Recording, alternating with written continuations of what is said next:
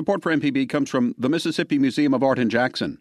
What Became of Dr. Smith by artist Noah Satterstrom is on view now through September 22, 2024. Learn more at msmuseumartart.org. This podcast is a local production of Mississippi Public Broadcasting and depends on the support of listeners like you. If you can, please donate today at mpbonline.org. And thanks. Welcome to the Mississippi Arts Hour on MPB Think Radio, where each week we talk to a different creative Mississippian. I'm your host, Leslie Barker, arts-based community development director at the Mississippi Arts Commission. And today, I'm speaking with musician Adam Collier. Adam is also known as AJC, AJC of AJC and the Envelope Pushers, and AJC the DJ. So welcome, Adam. Thanks for being here. Thanks for having me. So you do a lot of things. You wear a lot of hats. I do. So before we launch into everything, tell us what your life looks like as a creative person. What all do you do, if you can go there? Well, what I'm currently working on is I'm a DJ. I'm a karaoke DJ. I'm working on acting. I'm also writing the lyrics for my new album, so I'm a writer. I am kind of a producer when it comes to it, because I'm going to be more hands-on with this record, so I'll actually be pressing more buttons and playing more songs, and some songs may even be just with vocals. And I'm kind of a dancer too, so I do a lot of stuff. I do what I have to do when I have to do it. So I'm a chameleon in a sense, but it all revolves around mastering just my artistry that's kind of inside of me and just bringing that forward. So. And that's not to mention your day job. Oh, yeah. Which is, what is that? And tourism. Tourism for the state of Mississippi. I am the program manager for all the welcome centers in the state. Oh, for the whole state? Yes, for the entire state. Yes, I manage all 13 welcome centers. I am, because my background is in accounting, so I make sure all the bills are paid. All right. Okay. So full days, lots to do. Yes. No boredom here. Mm-hmm. So let's go back to the beginning. Mm-hmm. And clearly music is the center of all of this. Mm-hmm. How did that start? Honestly, I'm thinking it really started with my grandma and church. My grandma being a church singer, and then my dad being a pastor, and him being a singer. When he would go to church, they wanted to hear him preach, but they were also, you're not going to sing today, that type of thing. And just coming from a family of just singers, we didn't have really any writers in the family. So besides music, my first love was actually writing before it was actually music.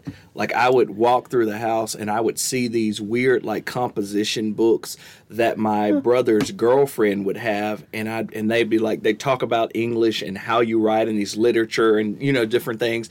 And as a 5-year-old, I would see these books and I was I would just be so intrigued by this book. I want to write. That's what I would think. So writing became poetry became storytelling, and storytelling became songwriting, and then I started turning them into actual songs and creating more of a theatrical sense. That's why my music has these twists and turns in some of the songs, because when I perform it, I'm acting. It's kind of like Welcome to Broadway, kind of situation. So. Adam and AJC, do you take on a different character? No, it's honestly, they're the same. All you? It's all me. It's just, which side of me do I want to show, or do I need to show on a particular day? Depending on if you're doing a wedding, you may want to do something different. If it's my show, I'm going to be very high energy, very no holds barred, I'm uncensored, and so it just depends on the environment, more so towards my audience. What's my audience, and whatever my audience is how I react.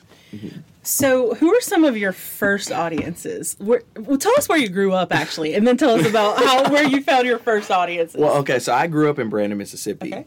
So I'm actually a country boy. So my grandfather was a farmer. So out of my back window, if I throw a rock, I can literally hit a barn.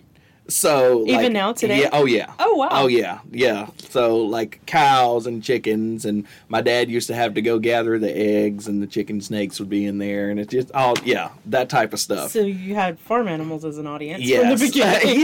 Yes. So my first audience really wasn't until probably about middle school, and those were just my classmates. We would have sing-offs. And so there'd be me and two or three other people, and we just, whatever song popped in our head, we'd sing a verse of it. And then, I'd sing a verse of it, and he'd sing a verse of it, and then we'd switch songs, and then he'd sing a verse of this. And so those were my first kind of audiences that kind of got me ready for, I was ready to perform every day. When we hit the gym, you didn't, like, everybody wants to hear, they want to hear the singers sing, so all the singers had to be prepared. Like, we had to have some songs, like, in our head ready. So whatever I heard on the radio that day on the way to school is kind of what I would sing. Do you have any memories of what the songs were? I want to know what the songs were. I would sing anything from Anita Baker to Luther Vandross. Every once in a while, we'd throw some Temptations out there, some Tyrese Gibson, Joe, like art, like a lot of like soul and R&B is what my dad kind of played for me when I was growing up. Like, even though he was a pastor, we didn't listen to a ton of gospel music. He played me Prince and Michael Jackson and Marvin Gaye, and like he played me all the good stuff. I mean, you got the classics in early, so you're like educating your middle school friends. Yeah. So you did that at school. Did you sing at church? You mentioned singing at church. Yes, I would. Like when my dad would pastor, like I would always like he'd bring me up like either right before his sermon or right after his sermon. He even did that up until the day he died. Like. I didn't sing the Sunday he died, but that Sunday before, right after he finished his sermon, he called me up, and and I would always close out, his sermon, opening is there anyone that wants to come and be, and I'd be singing. So that. All these different type of audiences growing up is kind of what I ran into. You run into your peers, which are harder to actually satisfy than anything else. But from middle school all the way through high school, like a 6 or 7 year stretch, I was known as this guy does music. Like I was known as that. Like nobody ever questioned if I could sing or if I could rap. Nobody questioned it. If you can get a middle school audience to go there with you, you're set. Like you can get any audience. So especially when you are in middle school. Yes. Yes. So you were singing, you were rapping. So how would you describe your style? That's a good question. I've never actually really gave it a ton of thought, like what my particular style is. I think that art itself grows with you. So it's just like hip hop. If you take hip-hop from the 80s and you take it today, it's maturing. And the reason it matures is because it's still new. I mean, it was born in the 80s. So, like, I was born in the 80s. It's still new. Like, we don't know where hip-hop can actually go because it's only been around for 30-some-odd years. Like, we don't know what it can do, like maybe 40 years at the most. So it's still fairly young. It hadn't even reached, 50. Not even, yeah, it's not really middle age yet. So I think about my art as it relates to that, and it's growing, and I think it has the potential to grow infinitely if I let it. Because a lot of times, even in my career, I've had these lulls where I don't think it was really a lull. It was more like self-imposed because I probably could have wrote if I really, really wanted to. I probably could have, made this album if I really, really wanted to. And there were times I did, but I wouldn't share it with the public. So, like, doing all that and just saying that, it's kind of like your style is whatever it is at the time. Sometimes if you're listening to another artist too much, you may actually end up that some of that may seep in. I mean, there were times that I was listening to, I heard a Whitney Houston song when I was doing my first album, And that inspired the ending of my song Hands in the Air, which is a more of a Caribbean reggae ska type song. Of course, Whitney Houston doesn't do that type of music, but it influenced, it brought something out of me, and what was in me was that style. But she hit this note and I was like, oh my God, like I got it. Like, you know. That's one of my favorite things about art is how it influences other art. Mm-hmm. I'm Leslie Barker with the Mississippi Arts Commission, and today I'm talking with my guest, Adam Collier. So Adam, tell us about your band. The Envelope Pushers, man. We have had a ton of members over the years. There's actually, I'm the only member that actually is, and that's probably because I started the band. So I'm actually the only member that still exists from the original group. But I started them with, I just wanted to do something different. There were a ton of bands that were performing, but their music sounded very similar. It was, and there's nothing against certain genres, but certain genres are like, if everybody's doing the same genre, then, you know, then that kind of kills the variety is the spice of life type situation. Mm-hmm. So what I wanted to do was give them some of what they were getting and a whole bunch of what they weren't getting. Mm-hmm. So it was kind of like, I wanted to say, okay, we can do what you do, but we also want to do this over here because it's just so different. We wanted to bring energy to the scene. So the shows were all about, the Envelope Pushers were all about high energy and consciousness. Consciousness is something that a lot of artists were giving you, but they weren't giving you any energy to go along with it. Mm. So if you really wanted people to pay attention, you're giving them something, but you're also kind of lulling them to sleep because you're not giving them these little pinches of energy, you know, that they kind of need to, you know, you can learn and dance. Like, and sometimes if you're dancing, you don't even realize you're learning. Like it's that kind of thing. So we wanted to make sure we educated at a high energetic level. So that's why I built the band. So we would do, when we first started off, we didn't even do any covers. Like, we wouldn't do any covers. We would do all original music. Later on, as we got into the scene, we realized, okay, we're going to have to do some covers. But even when we did covers, we were like, we're going to do a Stevie Wonder song, but we're not going to do it like Stevie Wonder did it. Like, we're going to do it like we do it. We're going to speed the BPM up, and we're going to do a bunch of James Brown hits in it or something like that. Oh, that's awesome. That's awesome. We're actually going to listen to a song from your album, Fallen Star. Is there anything you want to tell us about the album? Oh, man. That album was my baby. It took me 10 years to write that album. Oh, wow. The 10 songs that are on it are not all the original songs from all the 10 songs. Because, of course, over 10 years, you write a lot of songs. So there are songs that I'll be putting out as the years go on that actually were written for Fallen Star that I didn't want the album to be too diverse.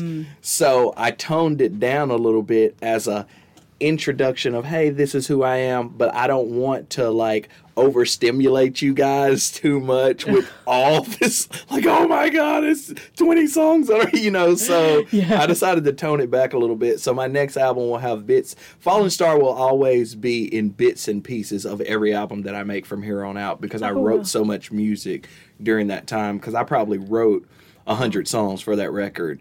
And then it was supposed to end up with 9. We were sitting in the studio one day, and Trey Pepper, one of the main producers, was like, man, we need another song. And I was telling him, oh, man, I'm listening to this great group. And we started playing that group's music and something else. And we kind of got our wires crossed, and he ended up producing something that was nothing like I was going to use for this album. And we just put it as the last song. And I just wrote it anyway. And was like, you know what? Let's just put it on the record.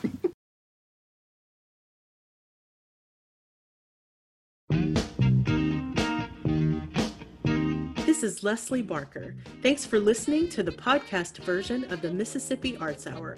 The show airs on MPB Think Radio every Sunday afternoon at 5. To access all of our past shows, subscribe to the Mississippi Arts Hour podcast using your favorite podcasting app.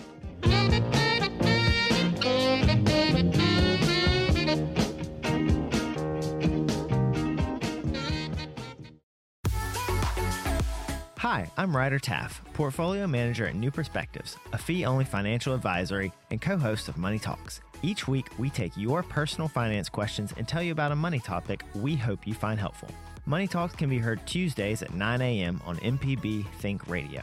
Podcasts can be found on our website, money.mpbonline.org, or on your smart device's podcasting platform.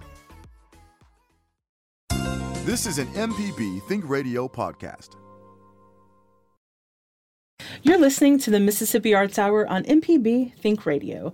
I'm Leslie Barker, and today I'm talking with Jackson-based musician and DJ Adam Collier. Tell us about you as a DJ. It's funny. I was doing a show this past weekend, and I was talking to one of the dancers, and that she had never met me before. And I was like, oh, yeah, I can, if you need me to do that dance move, I can do it. I was like, I'm known as Adam the Dancing DJ. And I didn't give myself that title because it sounds corny to me, but it actually sticks because I get behind my DJ tables and I start the song and I immediately run from behind the table and run to the dance floor. And I've got my mic in my hand. And it's kind of like, even though I'm DJing, I'm performing the whole time because I'm dancing and there's people sitting in their chairs and I'm pulling them up and I'm like, oh, you got to dance. And I'm twisting this girl on the dance floor and grabbing this guy and be like, okay, you two dance together and let me go get another couple. And, that's DJing. DJing for me is more or less about, it's not about playing the music, but it's about the entertainment aspect of the music. I always tell people you can get anybody to play music. You can play music off your phone, but you can't get just anybody to make it fun when you're playing the music. And that's my job as a DJ. It is to make it fun and just, oh my God. I remember, when I play Chris Stapleton, it's funny because Chris Stapleton is a slower song. So on my slower songs, I always sing them. Like, the audience doesn't always know I'm singing. But like Tennessee Whiskey, those aren't Chris Stapleton's vocals. I am singing that live. I'm on the dance floor. That's why they don't notice, because I'm dancing with them. This is a busy season for DJ season. Oh, yeah. What does that look like? Where do you DJ? Pretty much anywhere they'll call me. As long as I tell people I will drive within 15 to 16 hours. So that really? Yeah, so that gives me a lot of leeway. If you want me to come to Washington, the DMV, if you want me to come that way, if you want me to just come to New Orleans, if you want me to come down through Florida into Orlando, like that gives me a lot of leeway. The only place that it's harder for me to touch is the West Coast, but I was flown to the West Coast probably about 5 or 6 years ago to sing one song and dance. Okay. What was the song? It was an original song. Okay, that's really good. So you were flown all the way to the West Coast to sing an original song. It was an original song. We are thinking about putting it out because it's a song made specifically for weddings that I wrote. When they called me about it, they were like, "We want Adam to sing," and they had never heard the song before the wedding, so they trusted me enough to say, "Okay, he's going to do an original song." So we created the track because the song didn't have a track to it. It was just music. It was just like lyrics.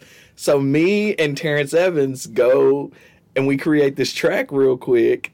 And then I'm on a plane in Arizona. So is that the farthest you've gone to do? That is the furthest I've gone to do music. Like I've been in L.A., but that's the furthest I've gone to actually perform. Because when I go to L.A., like I'll my publishing company is ASCAP, so I'll go to like the ASCAP conference and different things like that to meet other musicians from around the world and discuss like how we make music and collaborations and different things. And some of my best friends that do music are in LA. Oh, okay. Because they, they're freaking awesome. And they just know what they're doing. And I'm like, oh, my God, I'm like a fan of theirs. And they're listening to my music. And they're like, oh, we love your music. I'm like, I love your music. That kind of thing. So that's the best. Just like, the camaraderie of artists. Mm-hmm. So you're DJing a lot right now. You also had a really interesting past weekend. So tell us about that. So I do a show in Jackson that is called Covered. And during Covered, we sing, of course, it's called Covered, so we do covered songs. And it's not with the Envelope Pushers at all. There's a whole band that was put together specifically to do shows so that we can donate money to charities. Mm. So they always call me in. I've been Sam Cooke at one show.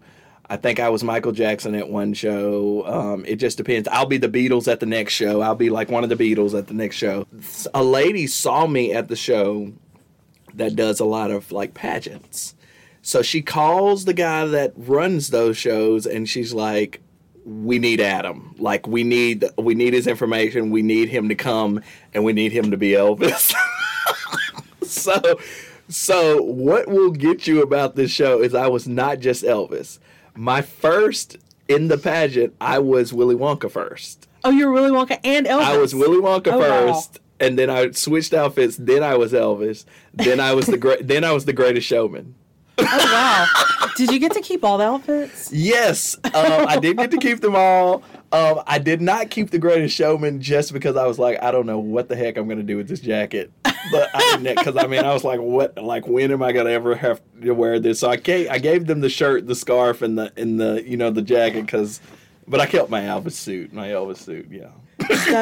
I love that. Like, so you got the Elvis suit and Willy Wonka, and of the three of those, you're like, I don't know what to do with the Greatest Showman, but Elvis and Willy Wonka, got that. Okay, so yeah, so if you need an Elvis or Willy Wonka, Adam Collier has you covered. You. That's amazing. So I love that. That's so much fun. So did you have fun playing Elvis? Oh my God, I had so much fun. Well, you know, Elvis sings in like this really like, because I was doing a little, so he sings a little less conversation. Like he's got that low thing going. So the audience is like, I turn around to the audience and I'm singing it. It's a really deep voice and they're like, oh my God. And then all of a sudden the second verse comes and I go up like 5 octaves. And they're like, what? And they're like, oh my God. And I'm like sliding on the floor. Yeah,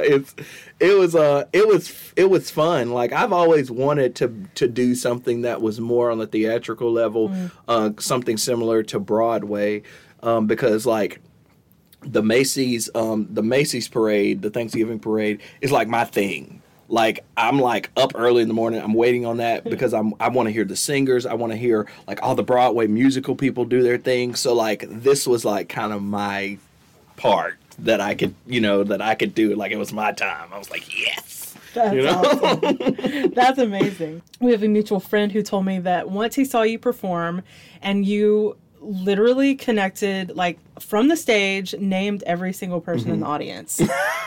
So audience is clearly like super important to you, which is amazing. So talk about that. What does the audience mean to you? Well, a lot of times like you get to meet, like my marketing is very different than most artists. Mm. The way I market is person to person marketing. Mm. So it's very personal for me to actually meet these people and I'm telling them about this show. But during this conversation, I'm saying, hey, I want you to come to this show, but I'm also talking to them about, hey, what do you have going on? Like, are you an artist? Do you have something going on? Is there something I can help you with?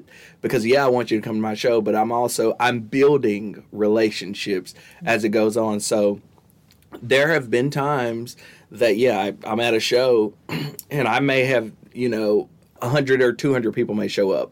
But out of those people, there may have been 50 people that I personally had talked to and they came and I'm like, you know what?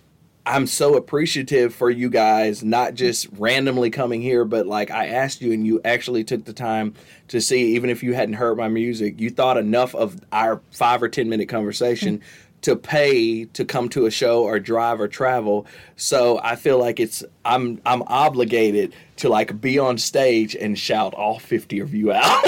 That's amazing. Like I feel that way. So, and I am from my high school days, I was known as like we freestyle. Mm-hmm. So freestyle means you give us a topic or you give us a person and we start rapping about it. Mm-hmm. So the same thing that you see when you go to New Orleans. You see those guys standing on the block and they're rapping. And a guy walks by in some cool shoes and he's like, yeah, dude, cool shoes, blue, blah. You know, he's like, he's just saying everything and all about the outfit and about the girl he's with and all this. Mm-hmm. And he's like, have a nice day. You know, he's doing all that stuff. I grew up doing that. I was doing that long before I ever even had stepped foot in New Orleans. Hearing you talk about that makes me think about just the beauty of the inner, like the exchange between mm-hmm. a performer and a live audience. Mm-hmm. And we've been without that for like a year, you know? And a half, we've replaced that live interaction, whatever it may be, whether it's, you know, a music or a play or whatever it mm-hmm. is, we've traded that for screens, which is very weird. Yeah. I didn't know, like, so I was in the house. I didn't like most, some artists like kind of fell into like sort of a touch of depression. That wasn't me, but I was kind of like, well, when is this gonna end and what do I do? But I also saw it weirdly as a blessing because during that time, I think I wrote like 40 or 50 songs during that time. Wow. So I started working on my next album and I started kind of tapping more into the production. So when I would be typing stuff into the computer, but I'd also be like, I'd have my music board there and I'd be playing songs and different things. And I'm not an actual musician in the sense of you give me a key and all that. No, I'm like pecking it out. Like I'm trying my best. And it just kind of turns into something really, really cool because I do have a ton of producers and musicians around me. One of the best things came out of all of this. I was doing a recording and I sung the entire song in Spanish.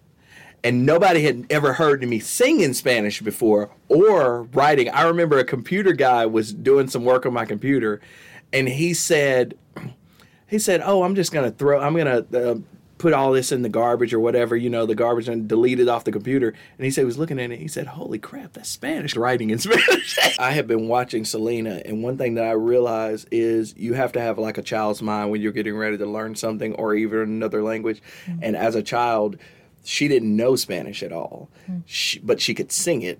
So my thing about music is if I can sing it, then I can learn it. So I started learning Spanish songs so that eventually I would be able to write it. I would be able to speak it because, you know, that's kind of how it goes. So like when Black Eyed Peas was working with, I think it was J Balvin, and they came out with the song called Ritmo, and it was for Bad Boys 2. Mm. This is the rhythm.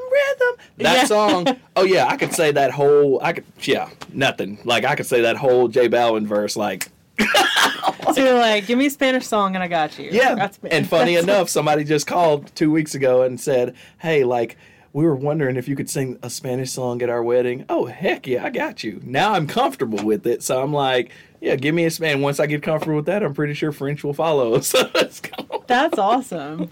That's amazing. So we're actually going to listen to another one of your songs. And this one I want us to talk about a little bit before we dive into it. My City. Tell us about My City. Oh, man. My City was the song for the city of Jackson. You know, I was thinking about Memphis. I was thinking about New Orleans. I was thinking about Mississippi. I was like, okay, we influence all these places, but the way that everyone looks at it is they don't come to Mississippi like, even though Mississippi may be the birthplace of, what do they call it, American music? Even though we may be the birthplace, I don't think people actually, they see that and they hear that, but they don't, it just doesn't like, it doesn't like quantify in their head like that's real. Mm-hmm. So the way I looked at it was, we need to make sure that I put enough in this to let them know that this is not just what Jackson is, but this is what kind of what Mississippi is. So the horns were unnecessary because you can't think, you don't, most people think about the blues and different things like that, which is like more your guitar and your piano based things. But a lot of times back when rhythm and blues was a really big thing, horns were the thing. Like, you had a horn line, like, and it's just somewhere along the way, like, they just kind of forgot about the jazzy part of rhythm and blues. Like, they forgot all about that, you know? So I was like, oh no, we gotta make sure that we give them the full, you know, DNA ancestry, you know, on how Jackson and Mississippi works. That's like, awesome. No, like, we're groovy.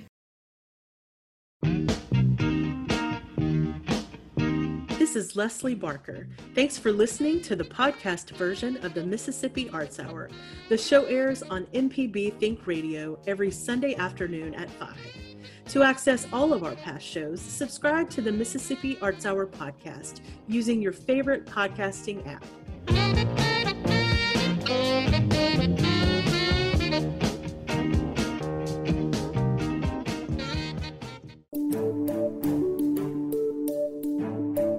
Hi, I'm Dr. Jimmy Stewart, Professor of Internal Medicine and Pediatrics at the University of Mississippi Medical Center. On the original Southern Remedy, we answer questions about all aspects of your health and share some of the latest medical information in the news.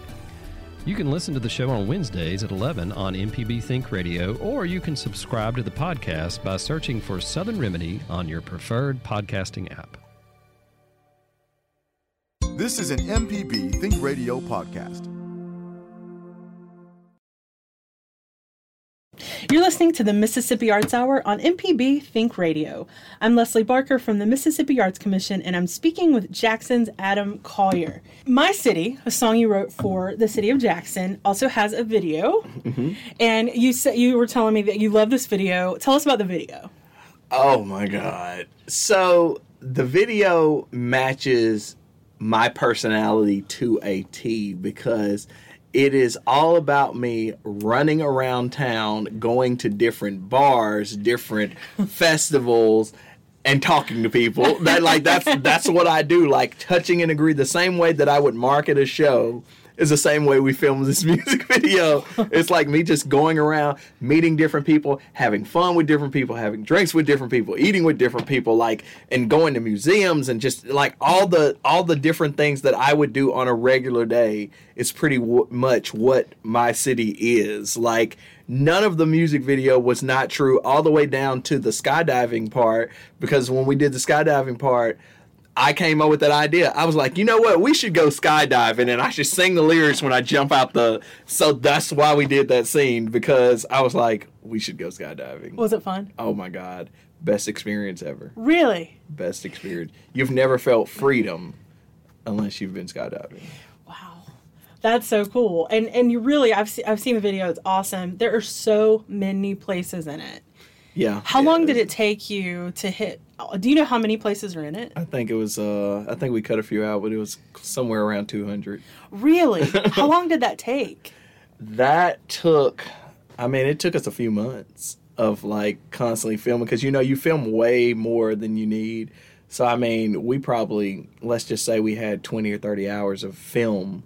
Wow. And we had to figure out how to cut that down to, like, 4 or 5 minutes. Wow. So, other than the skydiving, do you have any just favorite places in Jackson that ended up in the video?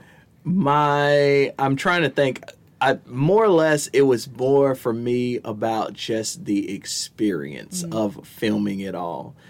Some places we went to, like when we were doing the mural sections, those were like my favorite, because like it was all about seeking out different art in Jackson that was easily accessible, where we could just kind of walk. I could walk in front of it, and I was dancing in front of it, of course. Like, I did my little dance moves all through the video, and which I made up. I was just doing something. And those were the skydiving and mainly the murals, like seeing the artwork was like my favorite, because I took a ton of pictures that I never like used, but I would always like go through them and just kind of look at them and be like, oh, look at this cool piece of art I was in front of. Like, this is awesome. Well, we love public art here at the Mississippi Arts Commission, yes, so that's awesome. So we talked a little bit about how you wrote the song, but just tell us about your writing process in general. Where does the music come from? Okay, so it can come from a bevy of places. Most recently, and I'll go back. Most recently, when I'm doing music, it comes from what I'm watching on TV. So I'll be watching something like, I'm watching Marvel's The Loki series, and when the show goes off, it has this crazy string with these hard hitting, like it's just like it's just all this cool stuff going on. I'll not be thinking, and I'll just hear it. And then once I hear it, all of a sudden something from that little like string section gets stuck in my head, and I'm like, oh, that sounds like something. And I'll be like, okay, do I want to sing to this? Do I want to speak over it? Do I want to rap to it? And, you know, I'll just grab my recorder. And that's how the songs start nowadays. Before, I used to kind of be on YouTube and I'd just be listening to different tracks. Mm. But the tracks themselves, because I have a full band, tracks have to be manipulated. Mm. So when I would hear them, I'd be like, oh, that's a cool... I'd come up with a more of a concept based off a track I'd heard, but then I'd just turn the music off and just start writing like without it. And then I'd be like, oh, you know what would be cool if the music note did this, or if it changed octaves, or if it had changed keys. And by the end of it, it sounds nothing like where it first started. But I think one of the main things that trip people out about like how some of my writing process is writing multiple songs at the same time. Oh. Like, I think that's one of my coolest things. My coolest story is one day I was writing 5 songs and I was writing them at the same time. So I would be writing and I'd be grooving and I'd have like this kind of cadence in my head and I'd be like, you know what, this line goes here. And then I'd go to another song and this line goes here. But none of the songs were about the same thing. I'd be writing a love song and a regular rap song and a poem and something, you know, I was so into my art. I think my mentor, Seeley McInnes, would call it, he said it's when you're in the song. Mm. So it's like you're writing the song from the inside. And once you're doing that, it's kind of like all these canvases are around you and you're just doing like this in a circle. And you're just writing and you're painting and you're writing and you're not really thinking about what you're doing. And then when everything's done, you look back and you're like, where the hell did all this come from? Like, okay, this is a cool song. Oh, this is a cool song. Look at this poem. I was sad today. I didn't even know I was sad today. Okay. You know, like you're just letting all your emotion just kind of spill out at once. And it seems weird and it seems ridiculous. But if you can open your mind long enough to just let everything just kind of pour out, that's what you get. You get a culmination of different emotions and different styles of music all at once. Mm-hmm. And it seems crazy. That's amazing. Yeah, you know. All the songs at once. That's what I always think of, like, those moments where I love to write, but I always think of those moments where it's like, it feels like it comes through you and not from you. Yes. You know? That's a perfect way to say it. It comes through you. That's perfect. But I love the idea of being in the song, you know? Like, That's amazing. Yeah, you're writing it from the inside. Fallen Star, that song, I was in that song. Mm-hmm. Like, I was in that title track. Like, I just really felt Hands in the Air. I felt the same way. Hands in the Air is, funny enough, is almost a praise and worship song. Really? It's almost it's right on the cusp. I'm talking a lot of spiritual stuff that you don't even hear in the song. Mm. Like, put your hands on the level of heaven, keep him away from the devil, and never buy what he's selling. Trust me, it's fire. I'm talking about the devil. I'm like, oh, stay away from that guy. He's not a good guy. Like, you know. That's awesome. Were you thinking about that when you wrote it, or did it just happen? Some of it I was thinking about, but a lot of it just kind of happened. Mm. It just, you know, once you are writing enough, songs just happen. They practically... And I didn't understand this when I was younger, but like songs will practically write themselves. And your job is to get out of the way of the song and let it write itself. That's your job as an artist. No matter how weird the song is getting, let the song go where it's going because it's taking you on a journey. Mm. And if you're writing it from your subconscious, which is where you're probably writing it from, your subconscious is way smarter than your conscious will ever be, because your subconscious is harboring everything that you've ever seen in your life. If you heard a French phrase, consciously you forgot about it. Your subconscious, it's got it. It's like, oh my God, wait till I put this in this song. Like, so you have to, if you can figure out how to let your subconscious write it, which is a cool thing. I write songs in my dreams sometimes. Really? And I have to get up and hurry up before I forget the song, because, you know, you forget your dreams when you wake up. I have to hurry up and get to the phone before I forget what I'm writing, you know, like in my head, in my sleep. Like, the song will be so good, and I'm like, man, this is a great artist. Hold up, it's me! I got it down! That's what happens. Does it wake you up when it happens? It wakes me up. there'll be times sometimes where I won't get up and I will feel horrible for the rest of the day because I did not get up. Mm. And I'll think, if I just say it in my head for like 5 minutes, like, because I'm kind of awake, I'll remember it. Then I go back to sleep and I wake up like an hour later. I'm like, what was that song again? Like, I can remember it. If I'm writing something and I think, and I don't write it down, when it's gone. Like, mm-hmm. I'm like, I'll remember. Mm-hmm. No, never, mm-hmm. ever. Mm-hmm. But that's amazing. Writing songs in your dreams. So what are you working on right now? Right now, currently, I'm working on Heaven Can Wait, the second installment in the Fallen Star series, which is... I came up with the title because when my dad passed, it's kind of where the title sprung mm-hmm. from, because it's kind of like, okay, well, you want he's going to heaven, but you also want him here, so heaven can wait. Like, that's mm-hmm. kind of how I felt, but it's also like a double meaning, because mm-hmm. it also means that, like, on the cover, like, you have me in a casket, and what's actually happening is, because he died, it's like a part of me has died, but there's kind of this rebirth thing kind of going on at the same time, because, like, I'm having to recalibrate for a life without him, and it's like, well, now that I have to do that, I think that my art is going to grow more, because, like, you have to think, like, pain is not always like a bad thing. Like, sometimes, like, the pain, like, you need it. Sometimes mm-hmm. it's just one of those things. And, you know, everybody hasn't lost their parents or their father or their mother or anything. It's a different experience, you know, to have to go through that. So Heaven Can Wait kind of opened the door emotionally for me to talk about things mm-hmm. in music that I wouldn't normally talk about.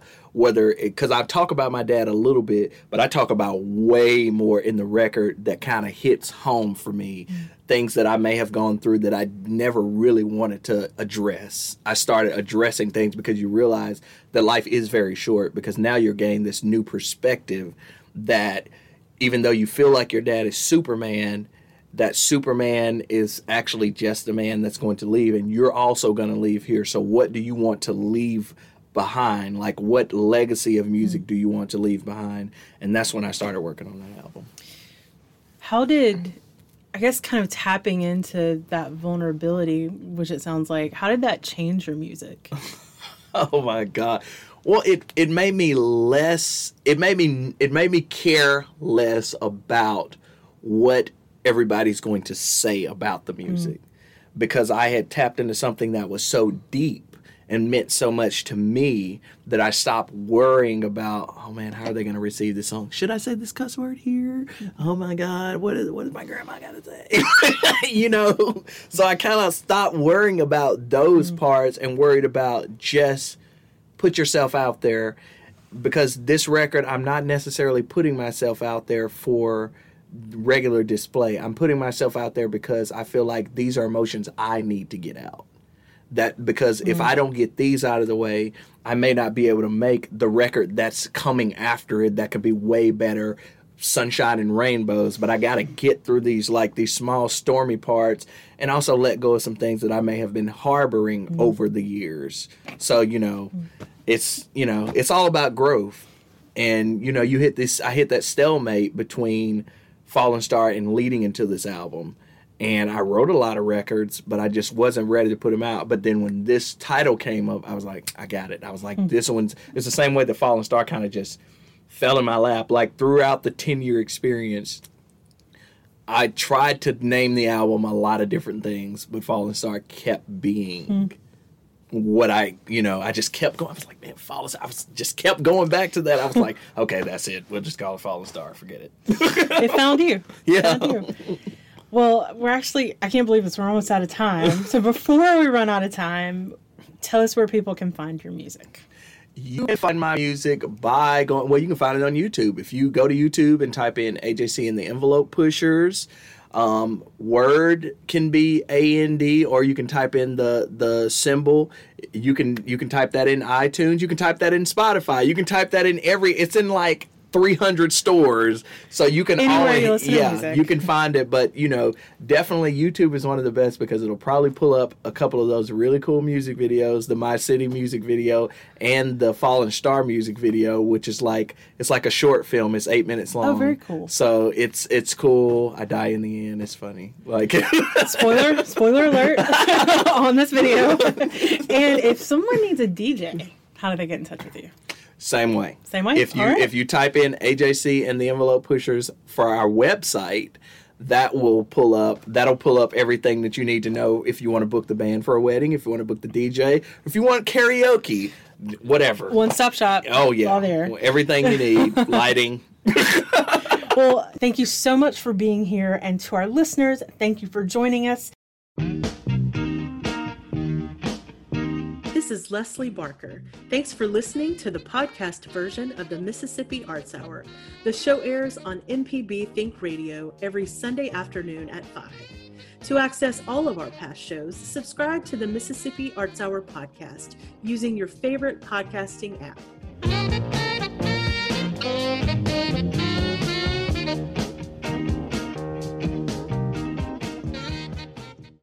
Join us each week for Everyday Tech on MPB Think Radio. We have an IT expert, a computer repair ace, and we troubleshoot your problems on the phones as well. Everyday Tech, Wednesdays at 10 on MPB Think Radio. Download the podcast now or listen on YouTube on the MPB Think Radio channel.